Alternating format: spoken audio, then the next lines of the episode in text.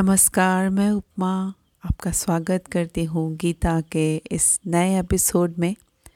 आज मैं लेकर आई हूँ गीता के चौथे अध्याय की सरल व्याख्या। ओम श्री परमात्मने नमः। चौथा अध्याय। इसके उपरांत श्री कृष्ण महाराज बोले, हे अर्जुन, मैंने इस अविनाशी योग को कल्प के आदि में सूर्य के प्रति कहा था और सूर्य ने अपने पुत्र मनु के प्रति कहा और मनु ने अपने पुत्र राजा इक्ष्वाकु के प्रति कहा। इस प्रकार परंपरा से प्राप्त हुए इस योग को राज ऋषियों ने जाना। परंतु हे अर्जुन, वह योग बहुत काल से इस पृथ्वी लोक में लोप हो गया था। वह ही यह पुरातन योग अब मैंने तेरे लिए वर्णन किया है, क्योंकि तू मेरा भक्त और प्रिय सखा है। इसीलिए तथा यह योग बहुत उत्तम और रहस्य, अर्थात अति मर्म का विषय है। इस प्रकार भगवान श्री कृष्णचंद्र महाराज के वचन सुनकर अर्जुन ने पूछा, हे भगवान, आपका जन्म तो आधुनिक, अर्थात अब हुआ है? और सूर्य का जन्म बहुत पुराना है। इसीलिए इस योग को कल्प के आदि में आपने कहा था। ये मैं कैसे जानूं? इस प्रकार श्री कृष्ण महाराज बोले, हे अर्जुन, मेरे और तेरे बहुत से जन्म हो चुके हैं, परंतु हे परंतप, उन सबको तू नहीं जानता है, और मैं जानता हूँ। मेरा जन्म प्राकृत मनुष्य के सदृश नहीं है। मैं अविनाशी स्वरूप अजन्मा होने पर भी तथा सब भूत प्राणियों का ईश्वर होने पर भी अपनी प्रकृति को अधीन करके योग माया से प्रकट होता हूँ। हे भारत, जब जब धर्म की हानि और अधर्म की वृद्धि होती है, तब तब ही मैं अपने रूप को रचता हूँ। अर्थात प्रकट करता हूँ, क्योंकि साधु पुरुषों का उद्धार करने के लिए और दूषित कर्म करने वालों का नाश करने के लिए तथा धर्म स्थापन करने के लिए युग युग में प्रकट होता हूँ। इसीलिए हे अर्जुन, मेरा वह जन्म और कर्म दिव्य अर्थात अलौकिक है। इस प्रकार जो पुरुष तत्व से जानता है। जो पुरुष तत्व से जानता है का मतलब है कि सर्वशक्तिमान सचिदानंद परमात्मा, अज अविनाशी और सर्वभूतों के परम गति तथा परम आश्रय हैं। वे केवल धर्म को स्थापन करने और संसार का उद्धार करने के लिए ही अपनी योग माया से सगुण रूप होकर प्रकट होते हैं। इसीलिए परमेश्वर के समान सुहृद, प्रेमी और पति पावन और पतित पावन दूसरा कोई नहीं है, ऐसा समझकर जो पुरुष परमेश्वर का अनन्य प्रेम से निरंतर चिंतन करता हुआ आसक्ति रहित संसार में बरतता है, वही उनको तत्व से जानता है। वह शरीर को त्याग कर फिर जन्म को नहीं प्राप्त होता, किंतु मुझे ही प्राप्त होता है। हे अर्जुन, पहले भी राग, भय और क्रोध से रहित, अनन्य भाव से मेरे में स्थिति वाले, मेरे शरण हुए बहुत से पुरुष ज्ञान रूप तप से पवित्र हुए मेरे स्वरूप को प्राप्त हो चुके हैं।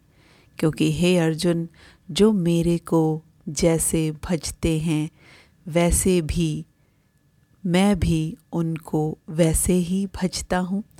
इस रहस्य को जानकर ही बुद्धिमान मनुष्यगण सब प्रकार से मेरे मार्ग के अनुसार बरतते हैं। जो मेरे को तत्व से नहीं जानते हैं, वे पुरुष इस मनुष्य लोक में कर्मों के फल को चाहते हुए देवताओं को पूजते हैं और उनके कर्मों से उत्पन्न हुई सिद्धि भी शीघ्र ही होती है, परंतु उनको मेरी प्राप्ति नहीं होती। इसीलिए तू मेरे को ही सब प्रकार से भज। हे अर्जुन, गुण और कर्मों के विभाग से ब्राह्मण, क्षत्रिय, वैश्य और शूद्र मेरे द्वारा रचे गए हैं। उनके कर्ता को भी मुझ अविनाशी परमेश्वर को तू अकर्ता ही जान, क्योंकि कर्मों के फल में मेरी सब प्रिया नहीं है। इसीलिए मेरे को कर्म लिपायमान नहीं करते।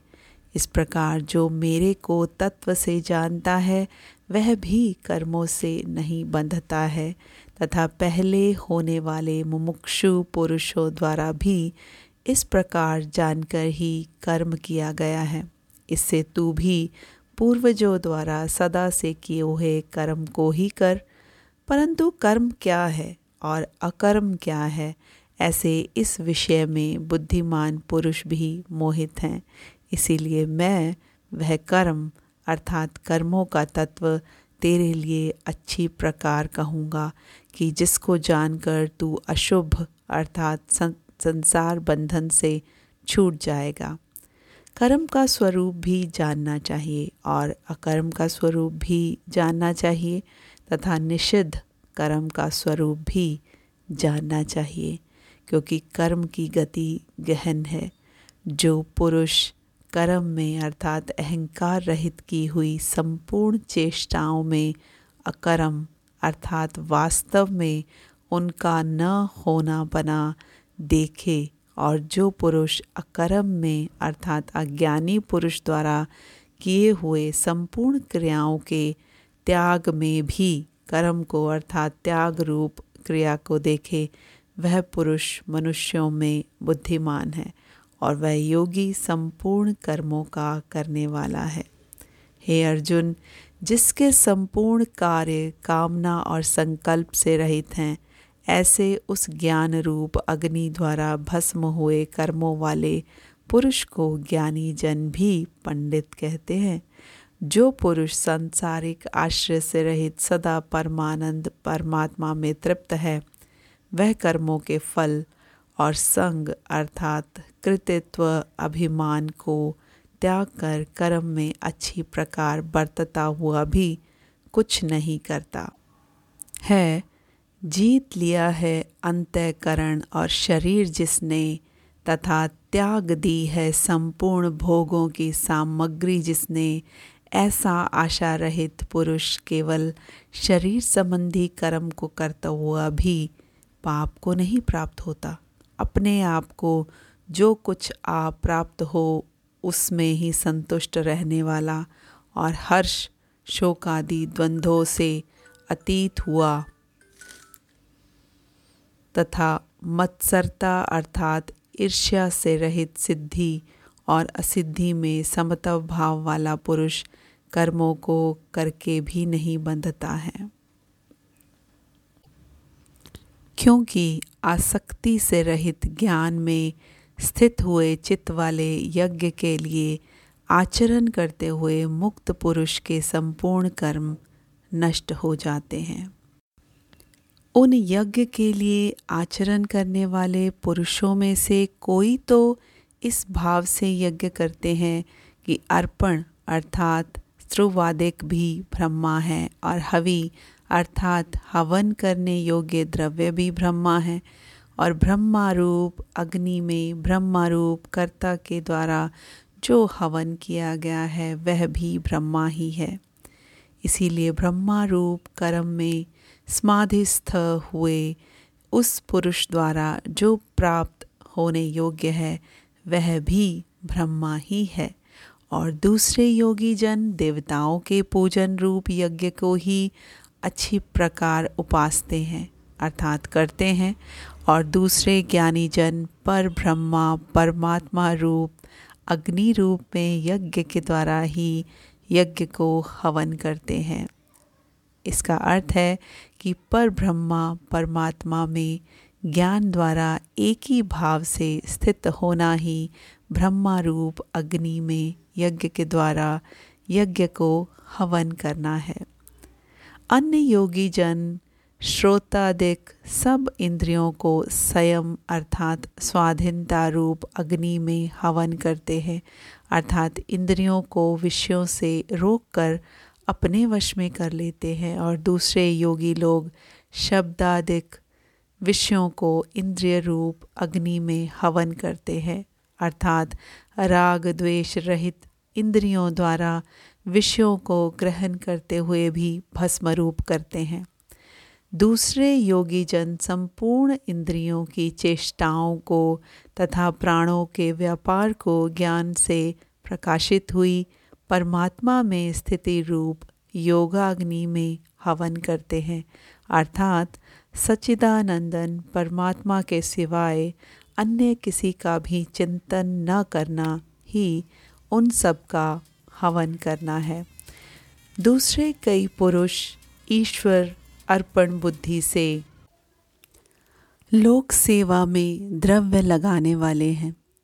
वैसे ही कई पुरुष स्वधर्म पालन रूप तप यज्ञ को करने वाले हैं और कई अष्टांग योग रूप यज्ञ को करने वाले हैं और दूसरे अहिंसादि तीक्ष्ण व्रतों से युक्त यतनशील पुरुष भगवान के नाम का जप तथा भगवत प्राप्ति विषयक शास्त्रों का अध्ययन रूप ज्ञान यज्ञ के करने वाले हैं।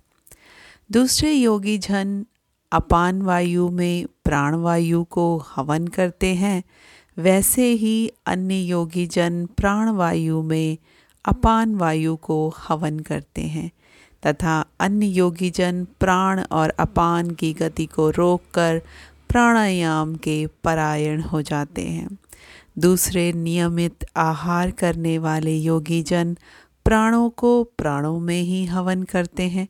इस प्रकार यज्ञ द्वारा नष्ट नष्ट हो गया है पाप जिनका। ऐसे यह सब ही पुरुष यज्ञ को जानने वाले हैं।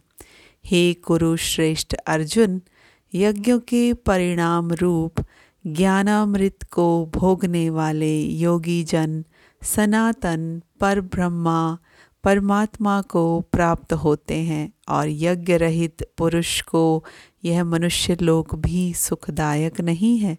फिर परलोक कैसे सुखदायक होगा? ऐसे बहुत प्रकार के यज्ञ वेद की वाणी में विस्तार किए गए हैं। उन सबको शरीर, मन और इंद्रियों की क्रिया द्वारा ही उत्पन्न होने वाले जान इस प्रकार तत्व से जानकर निष्काम कर्म योग द्वारा संसार बंधन से मुक्त हो जाएगा। हे अर्जुन, सांसारिक वस्तुओं से सिद्ध होने वाले यज्ञ से ज्ञान रूप यज्ञ सब प्रकार श्रेष्ठ है। क्योंकि हे पार्थ, संपूर्ण यावन मात्र कर्म ज्ञान में शेष होते हैं, अर्थात ज्ञान उनकी प्रकाष्ठा है। इसीलिए तत्व को जानने वाले ज्ञानी पुरुषों से भली प्रकार दंडवत प्रणाम तथा सेवा और निष्कपट भाव से किए हुए प्रश्न द्वारा उस ज्ञान को जान, वे मर्म को जानने वाले ज्ञानी जन तुझे उस ज्ञान का उपदेश करेंगे।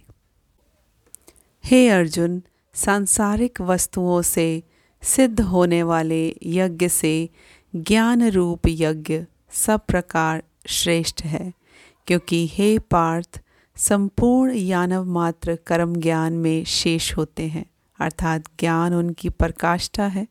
इसीलिए तत्व को जानने वाले ज्ञानी पुरुषों से भली प्रकार दंडवत प्रणाम तथा सेवा और निष्कपट भाव से किए हुए प्रश्न द्वारा उस ज्ञान को जान, वे मर्म को जानने वाले ज्ञानी जन तुझे उस ज्ञान का उपदेश करेंगे कि जिसको जानकर तू फिर इस प्रकार मोह को प्राप्त नहीं होगा।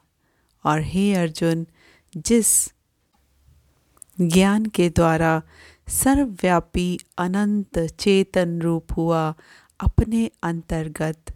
अर्थात, समष्टि बुद्धि के आधार संपूर्ण भूतों को देखेगा और उसके उपरांत मेरे में, अर्थात सचिदानंद स्वरूप में, एक ही भाव हुआ सचिदानंदमय ही देखेगा। यदि तू सब पापियों से भी अधिक पाप करने वाला है तो भी ज्ञान रूप नौका द्वारा निसंदेह संपूर्ण पापों को अच्छी प्रकार तर जाएगा।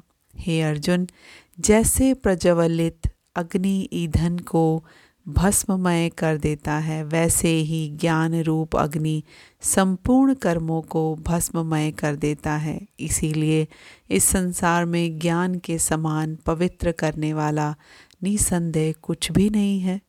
उस ज्ञान को कितने काल से अपने आप समतव बुद्धि रूप, योग के द्वारा अच्छी प्रकार शुद्धांतकरण हुआ पुरुष आत्मा में अनुभव करता है। हे अर्जुन, जितेंद्रिय तत्पर हुआ श्रद्धावान पुरुष ज्ञान को प्राप्त होता है।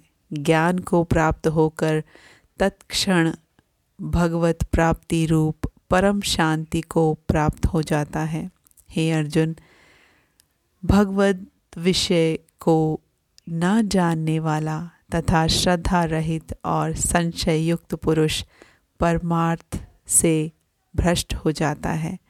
उनमें भी संशय युक्त पुरुष के लिए न तो सुख है और न यह लोक है, न परलोक है, अर्थात यह लोक और परलोक दोनों ही उसके लिए भ्रष्ट हो जाते हैं। हे धनंजय, समतव बुद्धि रूप योग द्वारा भगवत अर्पण कर दिए हैं संपूर्ण कर्म जिसने। और ज्ञान द्वारा नष्ट हो गए हैं सब संशय जिसके ऐसे परमात्मा परायण पुरुष को कर्म नहीं बांधते हैं। इससे हे भरतवंशी अर्जुन तू समतव बुद्धि रूप योग में स्थित हो और अज्ञान से उत्पन्न हुए हृदय में स्थित इस अपने संशय को ज्ञान रूप तलवार द्वारा छेदन करके युद्ध के लिए खड़ा हो। इति श्रीमद्भगवत गीता रूपी उपनिषद एवं ब्रह्मा विद्या तथा योग शास्त्र विषयक श्री कृष्ण और अर्जुन के संवाद में ज्ञान कर्म संन्यास योग नामक चौथा अध्याय। धन्यवाद। और आपका बहुत बहुत धन्यवाद कि आपने ये एपिसोड सुना और ज्ञान की धारा को अपने में सम्मिलित किया। और आप सुनते रहें गीता। धन्यवाद।